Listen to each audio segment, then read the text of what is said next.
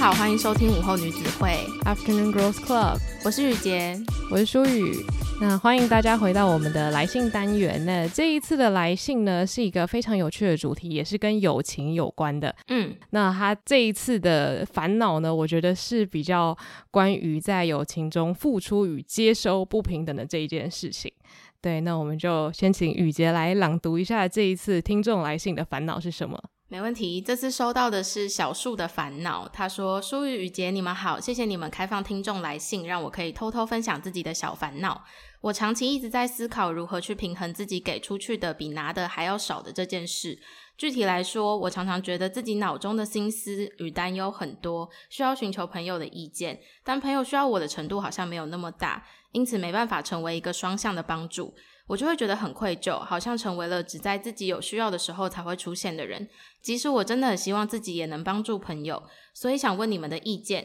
也想知道你们对于这种关系如何看待跟相处，又是否该练习烦恼来了就自己解决，而不要把问题丢给对方呢？真的很谢谢你们。好，那我觉得这个主题很有趣，是因为其实友情一直是我们在讨论主题的时候很常提到的一件事情嘛。嗯。可是我觉得我们好像。比较少去聊到说，就是在友谊之中的平衡。我们之前有聊过这件事情吗？好像没有诶、欸，因为我们只有在聊说，以往我们身为烂好人的时候，的确是我们付出比较多这件事。哦，对对对。但是其实我发现，就是这一次投稿的这个主题啊，我跟我朋友平常在聊天的时候，其实是还蛮常冒出来的。就是、oh. 呃，我觉得大部分的时候，大家的出发点可能都是出于呃，可能自己付出比较多，或是觉得自己被利用，或是觉得自己好像都比较在乎某件事情，所以觉得很委屈。可是我觉得这个来信他很特别的是，他觉得自己是索取比较多的那一方，所以他觉得很困扰，然后不知道要从何去切入来关心朋友，或是把这个平衡调好。所以我觉得这个有点像。像是以往我们都是从天命的另外一端在讨论这件事情，但今天的这个投稿是从另外一边去询问说：“诶，当我是那个索取的人，我该怎么办？”对，而且其实我仔细思考，我的过往过程中好像比较没有这样的经验哦。你说就是你很少会觉得说，就是我都好像没有给我朋友什么，然后都是他们一昧的在给予我很多的爱跟帮助，这样吗？你这样讲好像我的朋友很不关心我一样。不是不是，我的意思是说，就是因为通常会有这种烦恼的话，应该会是在比较特殊的场合认识的朋友，就不是不是说什么真的很奇怪的场合，而是我觉得通常比较不会是学生时代一起打打闹闹的那种朋友圈，因为如果是那种打闹的那种同学朋友的话，通常就是哦，我跟你讲一件好笑的事情，你听我倒乐色，就是比较那种互相聊天型的。嗯，但我觉得这种平衡上可能会出一些问题，可能是一开始你对这个人可能有某些憧憬，或是你本来就很想要从他身上得到一些意见，就例如说，可能这个人对于你的工作职场的那个领域是特别了解的，所以一开始你可能就想要先跟他请教一些事情。嗯、可是你们本来也是有一些友谊的基础存在，但是就变成是说，因为你对他本来就有很多好奇心，但是他对你可能没有，所以就自然而然变成久了，发现哎，好像都是我在问他问题，但是他好像对我也没有什么疑问，但是也不是他的错，这样。因为我发现好像我真的比较没有这样的朋友，是因为。我通常也都是会主动关心对方的那那一种人，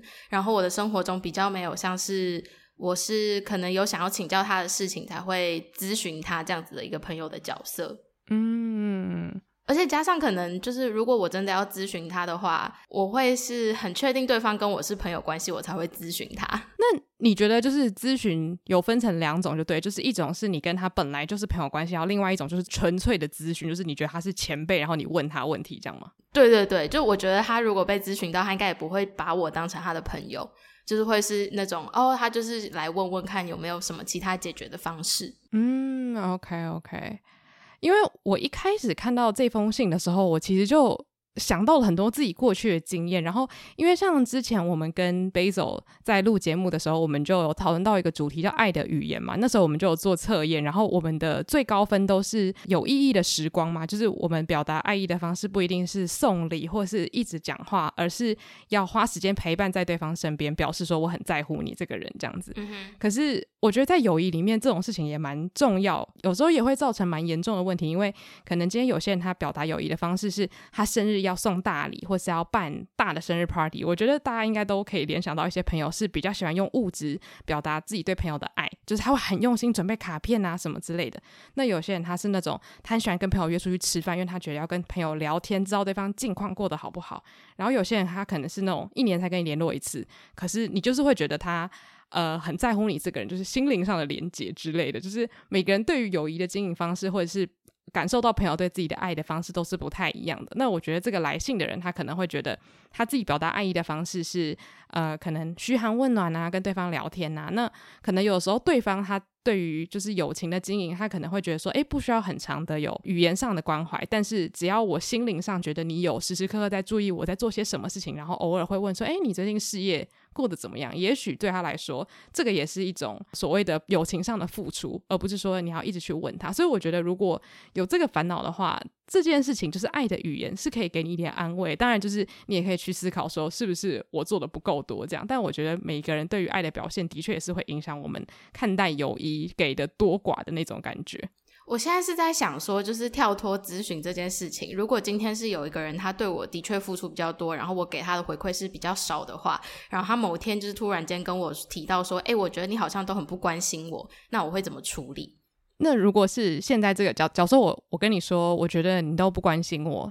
不要不要这样讲，好，这样好，这样好凶哦。我就说你最近是不是都很忙啊？我觉得你好像都没有在，就是注意我最近在做些什么。诶，那我会说，就是那你最近生活发生什么事想要分享的吗？诶，可是如果是很傲娇的人，他可能就说哦，没有啊，就没有啊。那我就会觉得，那你就没有，你就不要 不要硬没有硬要说你有啊，因为。我是一个会主动关心的人之外，就我觉得可能比较幸运的是，我认识到的人，他们也都蛮愿意自己主动在不管是社群平台还是呃私讯的方式，就是告诉我说他们最近可能发生什么很开心的事情。可是比较少状况是我们真的会没事，然后去问对方说：“诶，你最近在干嘛？”就这种情况比较少了。我们不是这种会。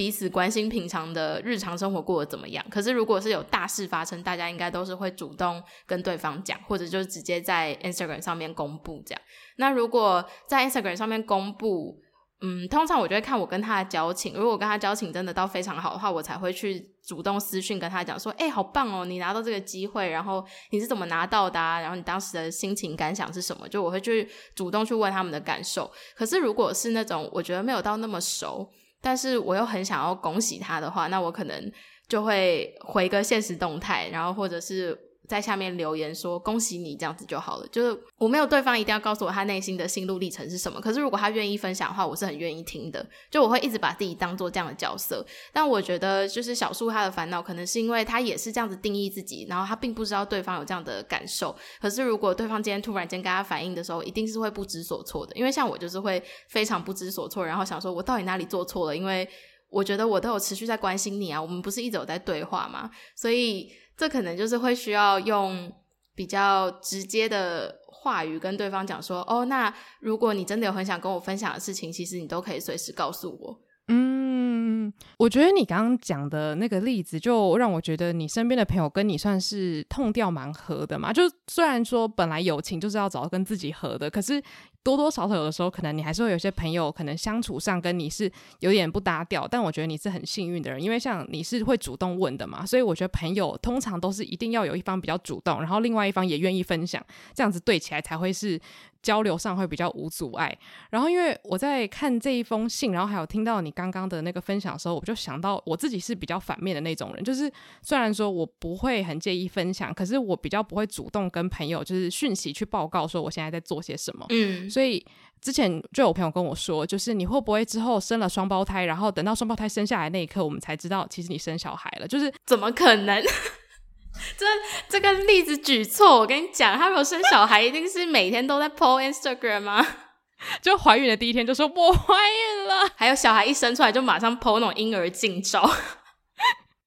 就我觉得用婴儿这个，因为这是我的死穴，所以就很不贴切。可是他们就想要用一个很夸张的比喻来表示这样。我觉得应该是，如果你今天谈恋爱的话，是很有可能我们不会最早知道。哎，的确，我觉得有可能，因为我觉得这个就变成是我的个性，就是我不管在做任何事情之前，如果这件事情它没有尘埃落定，或者是我觉得它没有到一个可以跟全世界讲，我就觉得我不需要跟大家报告。各种小事情，就算是最好的朋友也一样，因为我觉得就大家都很忙，那我就喜欢在事情已经真的弄好了之后，我才说好，我现在做这件事情在这边这样子。但是我觉得，呃，我的朋友他们过去的经验会觉得说，如果是朋友的话，你应该是从你开始有某个想法，或者是我开始想要创业的时候，我就会开始跟朋友分享说，诶，我现在有一个这个想法，然后正在做什么什么事情。所以朋友会觉得说，诶，你不跟我讲，是不是因为你觉得没有必要把这件事情告诉我，会让他们觉得说，诶，是不是我们的交情不够好？那就像是刚刚雨洁说，如果朋友真的表示说，哎，你好像没有那么关心我，你都没有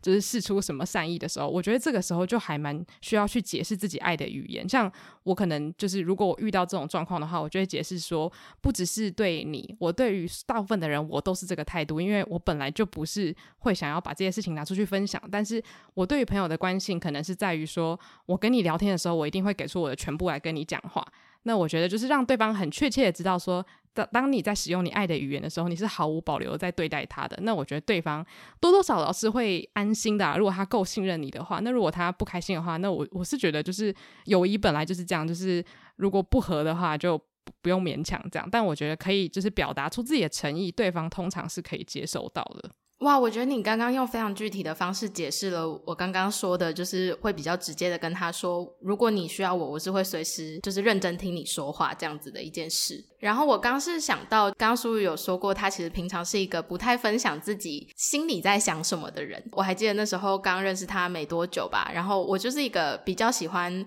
随时分享自己心里 在想什么的人，可是仅止于就是我周边生活的人，我不会一直在就是网络上分享这样。嗯，然后后来分享到一定阶段，我就记得有一天我就跟苏雨说：“哎，你好像很少讲你你周边发生了什么事。”然后苏雨就有跟我解释说：“因为他的个性就是这样。”所以他其实解释完之后，我就也没有觉得怎么样，因为我当初会问他，其实一方面是有点担心他会被单方面的一直接收我的资讯，然后有一天会觉得很烦。哎，这个就跟小树的投稿有一点点像哎。对对对，所以我我刚就是突然间想到，我曾经的经验反而是发生在淑宇身上。可是因为淑宇他当时就用很好的方式直接跟我解释说，哦，他其实平常对人的个性就是这样，就除非是那种他真的很放心、有点接近他家人的关系的朋友，他才会就是肆无忌惮想到什么就说什么。嗯，对，我觉得你刚刚说的是没错，就是我会分享我心里的想法，可是通常都是在我可能觉得整理好的时候，就是我整理好的时候，其实是只要是我的朋友，我都会愿意讲。但是在我还没有整理好之前，就算你是我最好的朋友，我也不会想要讲出来，就就会我会觉得说没有整理好的东西，就是我倒出来给别人看，就是有一种、嗯、你干嘛要别人帮你整理垃圾？可是就是让朋友整理垃圾这件事情本身没有错，这只是一个个人的习惯这样子，所以我就觉得说。每一个人他的取向或是癖好真的还蛮重要的，因为在你不了解之前，你真的可以把他往很可怕的地方想。你可以就想成说，这个人他真的超不希望你知道他任何的事情，因为他不够信任你什么的。就是如果你要把每个人想得很可怕的话，其实也是可以钻牛角尖到那个程度。所以我觉得爱的语言这件事情真的还蛮重要的，而且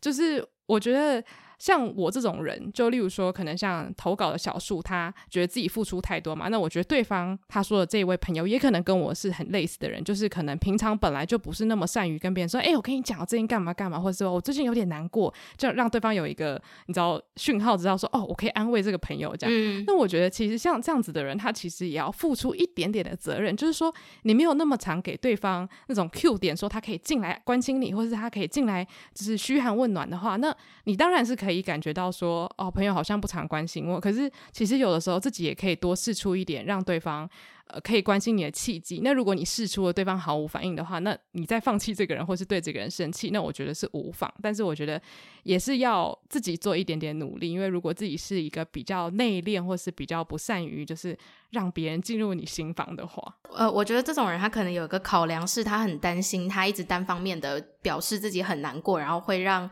对方觉得措手不及，所以他会倾向于就是都整理好之后再告诉对方说，其实我前阵子有点难过。但是我觉得。这个状况可能就是，当我在分享我如果有点难过的事情的时候，我会选择是，如果对方还有直接来关心我说，诶，你最近过得好吗？我会说，哦，还不错啊。但是其实前阵子有发生什么什么什么样的事情，然后当下我的心情是有点难受，可是现在一切都过去了，然后我也有想清楚说，当初是发生什么样的事情让我的心情那么低落，就是。我觉得，当你有点担心说自己一直在提供负面讯息会让对方不知所措的时候，你可以反过来先把自己的心思整理好。那如果有人向你发问，或者是他关心你的时候，你就有一套答案是已经准备好可以跟对方分享，然后但是又不会让人家觉得太过沉重。哦，就如果他想要再根据你说有一点难过这件事情去做延伸也可以，可是他也不会觉得说，如果他现在没有时间关心你，你就会立刻整个整个碎掉这样子，然后可能会让他很有罪恶感这样子吗？对对对，就是我觉得难过的事情有分很多种，有几种是你完全可以靠自己的力量去解决的，有一些就是不行，像是失恋或者是失业这种，就是你很需要周边的人帮助你去支持你的时候，那这种难过，你适时的告诉大家说，诶，我其实现在正在经历这样的事情，你可不可以给我陪伴？我觉得能够透露出这样的信号，会让周边的朋友比较知道要怎么样去安慰你，跟怎么样去陪伴你。可是如果你都没有透露出这样的信号，但你又要求对方要一直无时无刻的去关心你的话，我会觉得这样子有一点变成一个不太对等的关系了。嗯，对，而且就我觉得你刚刚讲的，然后结合说你在社群网站上看到别人可能发文说自己最近做了什么啊，或者是发现动，然后你会回个，例如说表情符号啊，或是恭喜对方啊什么的。我就想到说，这其实是一件可以慢慢去训练的一个事情，因为像其实我之前有听到，这有点偏题，但是我就听到一个等的 Betty，他就在讲说，他失恋的时候，朋友就是会类似很很兴奋的去私讯他说，诶，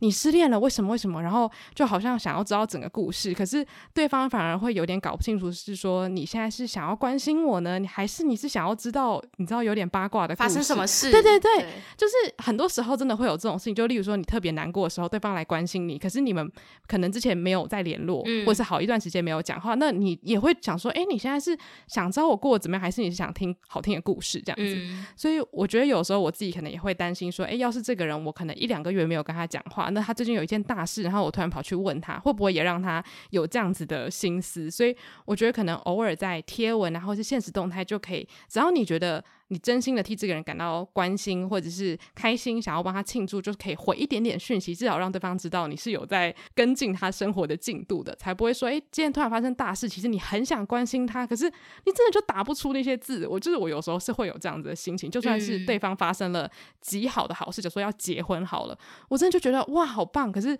我可能连讯息他，我都觉得，诶，会不会这样感觉好像是有点。就是你知道，久久没联络，然后人家发生了大事才要凑过去说：“哎，你你怎么了？怎么那么棒？”这样子。哦，我懂。可是关于这一点，我就还蛮感谢 Instagram 的那个现实动态功能，因为在现实动态上面，大家的回复都会比较轻松，然后也会让人家觉得压力没有那么大。然后它有那个按爱心的功能嘛，所以通常就是假设不管是发生喜事还是发生令人难过的事情，如果是我觉得我有真的很想要跟他说的话，或是很想要关心他、给他鼓励的话，我都一定会打出去。然后。后只要对方他有看过，或者是还有按爱心，我都觉得好，那我的心意就传到了，我也不会要求对方一定要回答我什么。嗯，对。我觉得我就是从这些很愿意回复现实动态的人身上学到这一点，就是我会觉得，哎，好像其实付出这些很细微的关心或者很细微的注意力，其实是很轻松的一件事情，也不用说，因为我传了一个爱心，然后我就觉得对方好像可能会很有压力，觉得说，哎，我他一定要回我些什么，就他可能就按个爱心，就是表示说，哎，就是我收到你的关心了，这样。我觉得这就是现实动态还蛮不错的地方，而且。我觉得就像是我们前面讲那个爱的语言嘛，有的时候可能我会觉得我自己的方式是这样，可是跟朋友相处久了，其实我也会从他们身上学到，例如说，可能偶尔你用物质生活，或者是用那种什么可能庆祝生日的方式啊，或者是可能一起出去吃饭啊，这些事情是真的可以让友情的那个温度加温的蛮快的。就是我也会从他们身上学到一些经营友谊的方式，所以我觉得如果是可以互相慢慢去磨合，其实也是蛮不错的。就是如果你想要跟这个人长期发展好的友谊谊。关系的话，嗯，我觉得还是看就是你有没有想要经营这段友谊，因为友谊真的没有那么好经营，就每一段关系都没有那么好经营，因为世界上没有两个人是一模一样的，没有两个人是你可以用对待自己的方式去对待他的，所以都是需要透过观察，然后跟彼此了解后，找出最适合他的方式去跟他做沟通。嗯，没错。然后另外一点就是说，在小树的投稿里面呢、啊，就是因为他有讲到索取与给予嘛，所以我就想到另外一个在友谊之中可能会发生的事情哦。这件事情真的很常发生，嗯、就是说，呃，今天某一个人他发生了某一件事情，可是他并没有告诉你，或是他并没有跟你诉苦，或是第一个向你就是倾诉这样子，那你可能就会觉得，哎，就是是不是？每次都是我发生事情的第一时刻，我会想到你。可是你发生事情的第一时刻没有想到我，这个也是一个。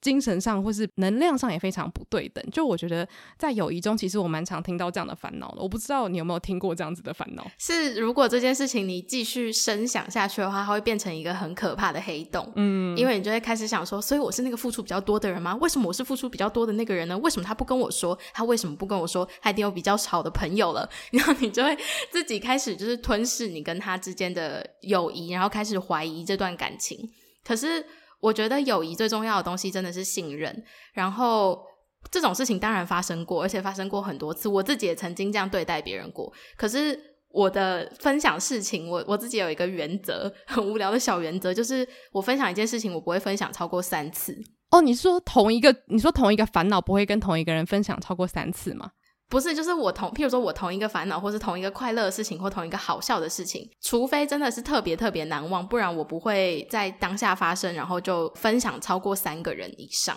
哦，oh，OK，你不能讲三个人，就是分享在三个场合以上。嗯，对，就等于说这个故事我就只讲三次，因为我觉得一个故事你要把它讲得很完整，然后包含你当下所有的心情感受这些，你要全部囊括进一个故事的话，你可以完美表达的次数就是三次，三次以上你就会开始漏掉很多细节，然后你只想赶快把故事讲完。嗯，所以我觉得那个故事的精彩度跟丰富度就没有像之前事件一发生当下你可以讲的那样的精彩，所以我自己就会给自己设一个规定，就是说，好，我今天如果真的发生一件很难过的事情，那我就是分享三次，而且我自己比较特别，是我分享三次完，如果今天是比较难过的事情，通常分享完三次，接收了三次不同的建议之后，我就会想通，然后是比较快乐的事情，我分享完三次，得到对方的回馈三次，我就也觉得很满足、很快乐了。嗯，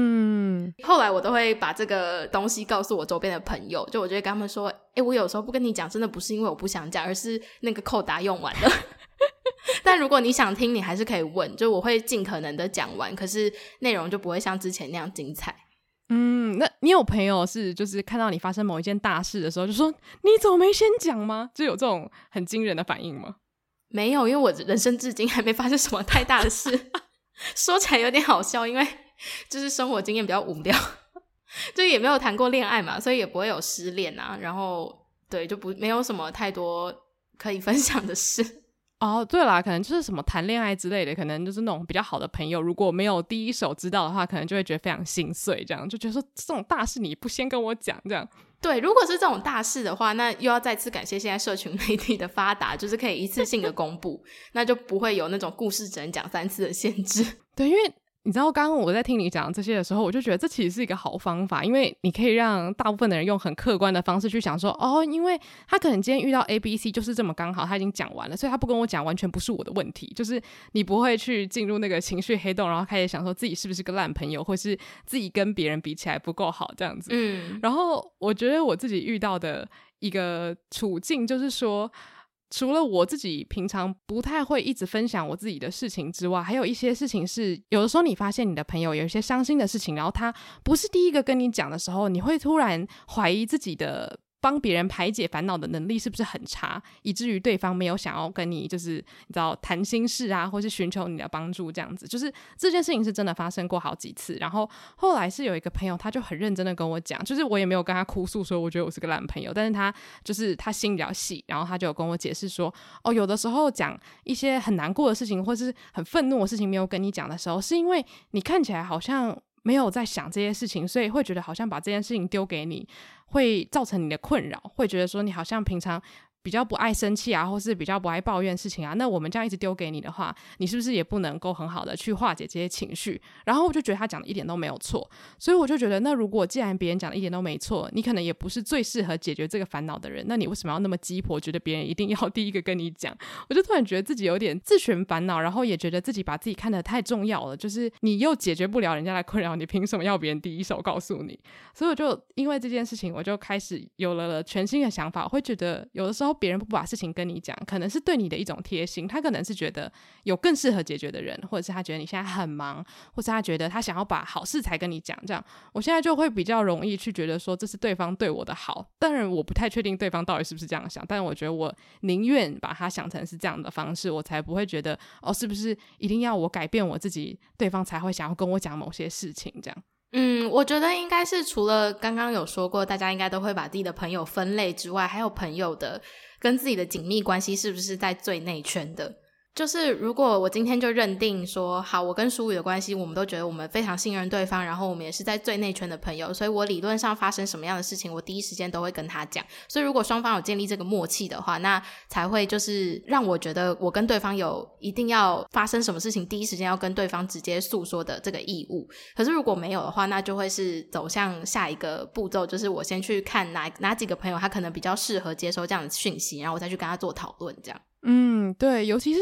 有一些困扰，就是例如说，假如说失恋好了，你一定是去找有类似疗伤经历的朋友。就当然有时候你可能也是会遇到人，就跟他分享，然后看看有没有办法得到一些不一样的想法。可是如果你知道对方是失恋的前辈，那你肯定会比较想要寻求他的帮助，而不是一个没有失恋经验的人。嗯，那我会觉得说，当然如果我朋友失恋，我是很希望我可以第一个知道，就是我不理智的我，当然是希望我是可以首先接收到这样的情绪，我可以去帮助他这样子。可是如果我是理性的我的话，我就会觉得，其实对方他应该也是要找对自己经济效益最好的方式，他当然是要去找觉得最可以解决他烦恼的人。就像是如果我工作上有问题的话，我可能知道说某几个人特别了解这件事情，我一定是第一个跟他讲。我可能反而不会去，就是去找我平常最常谈心的人。那我就想说，诶，我自己也会做这种事情的话，那我也不应该去把这种不合理的要求套在朋友身上，觉得说，诶，你觉得我是你人生中的冠军，你就要 把什么事情都跟我讲。我觉得有时候。友谊里面还是会有这种很潜意识里面的占有欲，会让人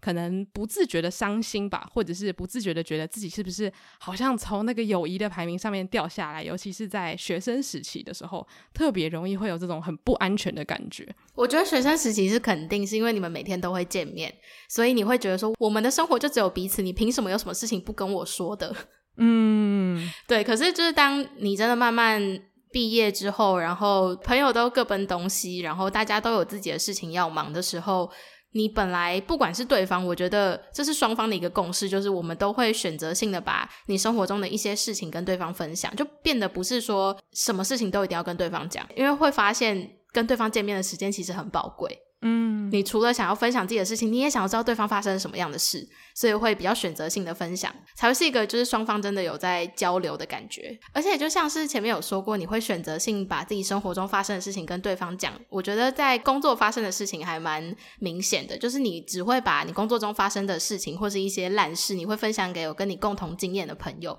你不会莫名其妙去找一个，譬如说他的职业跟你完全没有关系，就是工程师，然后去跟一个行销团队的人抱怨说，诶，你知道我写那个 code。的，他一直给我出错什么？那那个行销团队要说什么？哦，那个 code 真的很难呢，就是你抱怨就是没有办法抱怨到想听的人的那个点上面啊。所以这是一个双方的默契，会知道说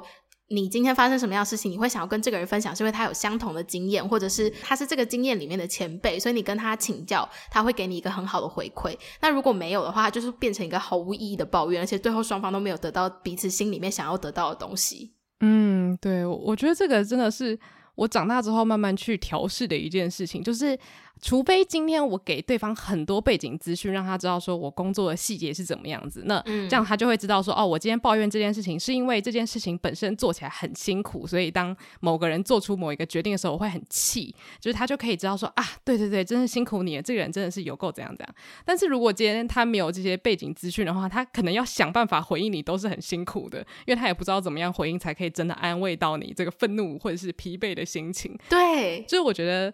大家现在会越来越去为对方的 身体、心灵健康着想嘛，就是希望说在聊天的时候，每个人都是最轻松的，就是你最可以自在的去回复对方，然后对方也觉得哦，对对对，跟你聊这个话题就是非常的好，因为我们都很懂对方，就是聊这件事情的利基点在哪里。嗯。那因为我们刚刚聊到的部分，就比较像是在友谊之中，就是当我们在分享事情的时候，可能会有一些所谓的分类，就是可能我们不会脑袋真的去分类，可是我们可能在行为上就会自动在某些事情去找某些人聊。那我觉得这件事情当然也是要慢慢去调试的。也许有人真的是很多年之后还是正在调试中，尤其是可能从小跟你比较紧密的朋友，我觉得可能越容易遇到像这样的状况。但我觉得还有另外一个，嗯，在这一封信里面我看到的烦恼，就是可能当你有一点点久没有跟一个你长期相处的朋友，就是可能问他发生什么事情啊，或者是可能你们之间的关系有点亦师亦友，就不一定他大你很多岁，可是你可能觉得他在某一个领域是你的前辈的话，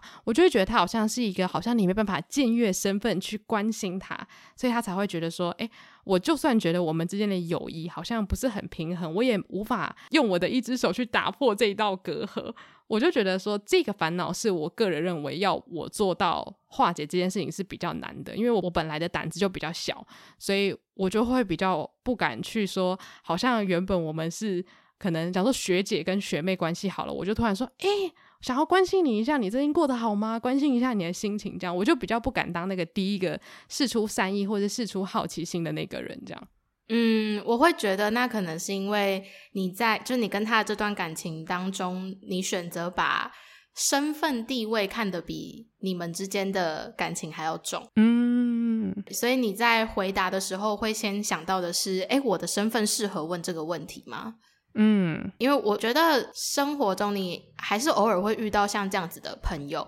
可是，如果是日常生活里面，我现在就是有呃，有没有讲学习？就是我会希望自己不要再把身份看得太重。如果我们是在一般场合认识的朋友，那如果是工作场合认识的话，就另当别论。可是，如果是一般场合的话，我会觉得大家都是一样的。嗯，就不管你今天的成就，或者是你今天年纪真的比我大的，你如果先建立起那个隔阂，那你们这段友谊就会比较难，真的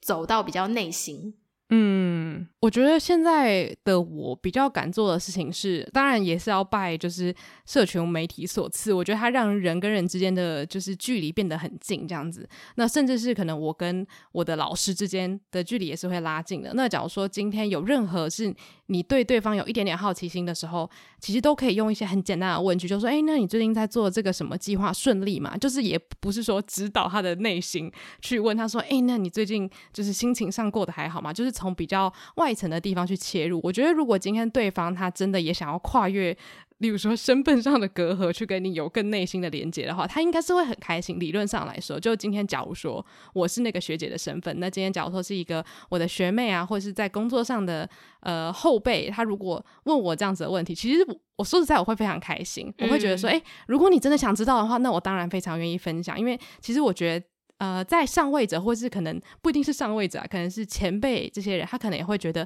你听我说话会不会只是因为你尊敬我，所以你才听，不是因为你真的想听。就是我觉得有些时候，我觉得比较前辈级的人也会有这样子的烦恼，就觉得说不知道对方今天跟你做朋友，到底是因为尊敬你，还是他真的对你有好奇心。所以当如果我接受到，诶，比我年纪小的人对我有好奇心的话，我也会觉得说啊，那我可以交到这样的朋友，那我觉得很珍惜这样。所以我就希望说，小树就是，呃，当然，我觉得友谊这件事情对于心很细的人来说，经营上绝对是困难的。尤其是我觉得，当然不是说要分男性、女性友谊，但是我觉得在女性友谊的范畴，就我所知啦，真的经营上面会遇到很多真的是千奇百怪的问题。因为就是你知道吗？人啊，群体动物啊，大家在一起，每个人都不一样嘛。然后我觉得就是在这种状况下，我会希望就是小树可以。第一个是可以多了解自己跟对方的爱的语言是不是有差别。那我觉得有差别的时候，就可以不用去觉得说自己是不是真的不好，觉得自己是不是真的是一个 索取的人这样子。因为我觉得你有这个烦恼，就代表你绝对不是一个索取的人。因为我觉得真的索取人不会有有这个烦恼的。对，没错，对，真的索取的人才不会有这种想法，他就是会拼命的索取，直到真的把你榨干为止。对，因为通常我觉得索取人他可能是第一个，他可能天生就这样，或者是他人生的烦恼已经占据他所有的脑袋，以至于他装不下别人，嗯、所以他根本压根没想到别人其实都觉得，哎，你怎么都不关心我这样。哦、那我觉得，如果你有这个烦恼，就代表说你只是。不得其门而入，可是你有这个意愿，想要去让你们的感情更上一层楼。那我觉得，如果说真的有机会可以多发问，或是有这个契机，你们还是可以多聊聊天的话，那我觉得就可以去试试看。因为我觉得友谊也是人生中真的很珍贵的东西，就是能够遇到一个好的朋友，甚至是可以给你很好建议的朋友，我觉得超难得的。嗯，但如果假如说他真的很内敛，或是他真的没有这个意图的话，那我觉得就是友谊就是这样嘛，就是一个巴掌也是拍不响，就是可以去珍惜你其他真的经营的很不错的友谊，对啊，我觉得还是说要把精力放在真的可以让自己施得上力的关系，不然其实真的不管是友谊、爱情或者家庭。都还蛮容易让自己陷入一个很难过的死胡同。说真的，嗯，因为就像是你前面有提到，就我觉得其实有跟他反映的这个朋友，他也要负一点责任，是真的。因为如果你没有透露出任何你想要人家安慰你的讯息，那你怎么能够奢望他要读懂你的心？嗯，真的，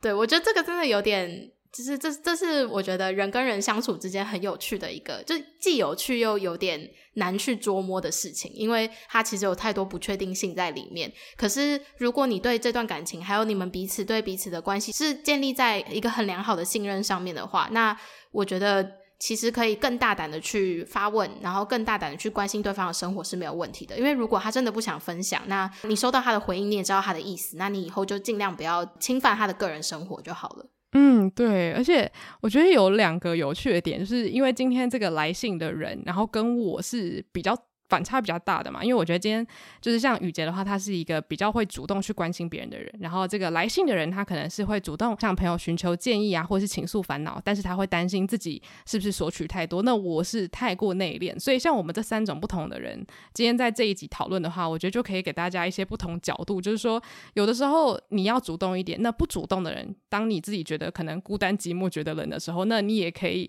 试着主动去伸出你的手，让别人知道他要抓住你，而不是说等着别人来。看透你的心思，然后说啊，你是不是很难过？就毕竟大家第一个是不会通灵，第二个是大家都很忙，就是真的是大家能够把自己顾好已经是非常棒了。所以就有的时候真的是可以自己多试出一点，就是提示给你的好朋友这样子。我觉得友谊还有一点是，其实不只是建立在信任上，还有建立在对彼此的尊重上面。因为其实大家一定都有一些事情是只想要留给自己，或者是只想要分享给真的身边非常亲近的家人。那如果今天有这样的情况发生，我觉得周边的人，你真的很想关心他的话，真的就是对他说一些鼓励的话，或者是对他说一些可能可以理解他当下心情的话，就是不要用一些问句，或者是好像你要索取他跟你分享他内心的答案那样，可能会让对方觉得压力没有那么大。你刚刚讲到说，不要一直用问句，然后去。就是要求对方好像要挖自己的内心嘛，然后还有你更前面有讲到说，就是如果是出善意，如果对方真的没有想要回答的话，那就算了。我就突然想到说，其实我人生中也有经历到说，我觉得我应该要去关心我的一些朋友，然后看看他们最近过得怎么样，嗯、然后我就可能就说，哎、欸，你最近过得怎么样？我看到你在做这些这些事情，然后我觉得你很棒什么的，然后我就发现对方非常的有所保留，是那种。会吓到我的程度，就是他可能会突然话锋一转，然后开始一直问我问题，好像仿佛很怕我去刺探他的生活，就是我不太确定对方的心思是什么，可是他。很显然很想知道我在干嘛，可是他不想分享他在做什么。然后其实我当下是蛮受伤的，我就是那一整天心情都蛮差的，因为我很少遇到这种事情。就是通常大部分的人听到可能我问他什么问题，他就说：“哦，对啊，对啊，因为哦我最近可能去哪里工作，然后怎么样怎么样的。”但是我很少就是真的遇到说，就是他突然很铜墙铁壁的不想分享自己的事情。那我后来也是慢慢去自己化解这个烦恼，这样子我就觉得说，如果今天对方不想分享，然后他也很明显的表示出。他只想要知道我发生什么事情的话，那就算了。就是我不需要对这件事情觉得好像有任何的愧疚或什么的。那我也可以选择我要跟他分享多少，我也不需要觉得说，哦，他都一直问，那我也要全部告诉他。我觉得人就是求一个互相。如果他不想讲，我也不想讲，那就算了，没关系。嗯。对，所以就我我觉得，当然就是讲了这么多，我刚刚讲的那个例子也是想说，偶尔还是会碰壁，或是遇到一些我知道理论上是怎么样运作，可是我还是会难过的事情。所以就希望就是大家在遇到类似的状况的时候，如果真的难过的话也没有关系，就其实也可以跟朋友抒发一下你的想法这样子，但是就是可以把这个情绪放下，你就把你的精力关心那些真的值得你关心的人就好了。嗯，而且我觉得就是在抒发想法的时候，如果你是真的很想要对话继续的话，那一定要有就是反问对方的这件事情。嗯，就是要尽可能不要让这个话题停留在一个一方讲完他的想法，然后另外一方没有既没有接受也没有理解。但这件事情我也在学习啦，因为我觉得很多时候有很多人的状况是我们真的不了解，然后你必须透过无数个问题去了解他到底在做什么。但是针对就是大家都有心情不好的时候，如果你心情已经很不好，对方还一直就是想要深究细节，你一定会觉得很烦。嗯，对对，所以这个真的是很很很微妙的一件事情，很难去琢磨到底怎么做是对的，所以。嗯，我觉得大家真的不用压力这么大，就还是轻松聊天就好了。对啊，我觉得如果真的是很好的朋友，其实偶尔你真的没有力气回复对方什么的，我觉得对方一定都是可以谅解的。就是，嗯，当然偶尔发生了一些小意外什么的，我觉得就真的是难免，因为你知道，当你心情很差的时候，或是你很疲累的时候，你是很难顾及那么多事情。嗯，对。今天就很开心，这一集来信单元可以透过小树的烦恼来跟大家聊聊，就是在友情之中那种能量可能不对等，或者是觉得好像自己付出或接收的东西过多，然后而造成的这些友谊上的小烦恼这样子。那就也希望大家，如果你在友谊中有类似的烦恼，或者是有类似的经历，都可以跟我们分享你自己的心路历程，不管是在 IG 啊，或者是在我们的来信表单都可以。那我们的 Instagram 账号是 Afternoon Girls Club，如果想要填写来信表单的话，可以到我们 IG 的 bio 找到来信表单的连接。对，那如果大家想要针对单集回应我们的话，那也可以去 Mixer Box 追踪我们。那你还可以就是针对几分几秒我们说的哪一句话做回复，那我们就可以就是跟你们有一个很密切的交流。那如果喜欢我们节目的话，也可以去 Apple Podcast 帮我们留下五星评论。那谢谢大家今天的收听，午后女子会散会。